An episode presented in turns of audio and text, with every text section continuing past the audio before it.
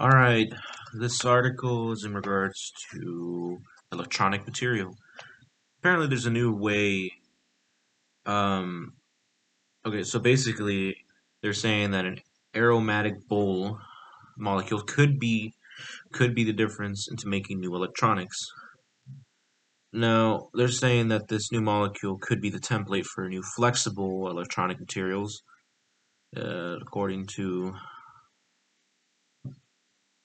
Huh. Okay. Some uh, Tokyo, you know, I think Tokyo University, and it focuses on ferroelectronic materials and in regards to their diploid moments, which can be reversed using an electric field. Now, these ferroelectronics are used in computer memory and in piezoelectronic devices. In a sense, they convert uh, mechanical pressure into electric current. Now, this team now, the stream, the whole point of this is they're trying to come up with an alternative, an organic alternative to conventional ferroelectronics, which for the most part contain rare toxic metals, which that's never good. That's never good for anything.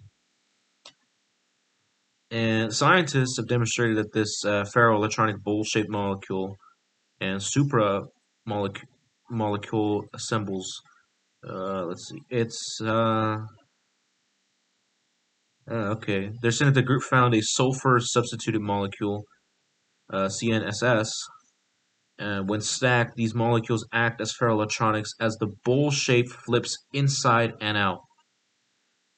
And for in the future, these researchers are hoping to find another molecule that will be used for ferroelectric for ferroelectric without the needing of it being stacked. Hmm. Overall, I say this is pretty good.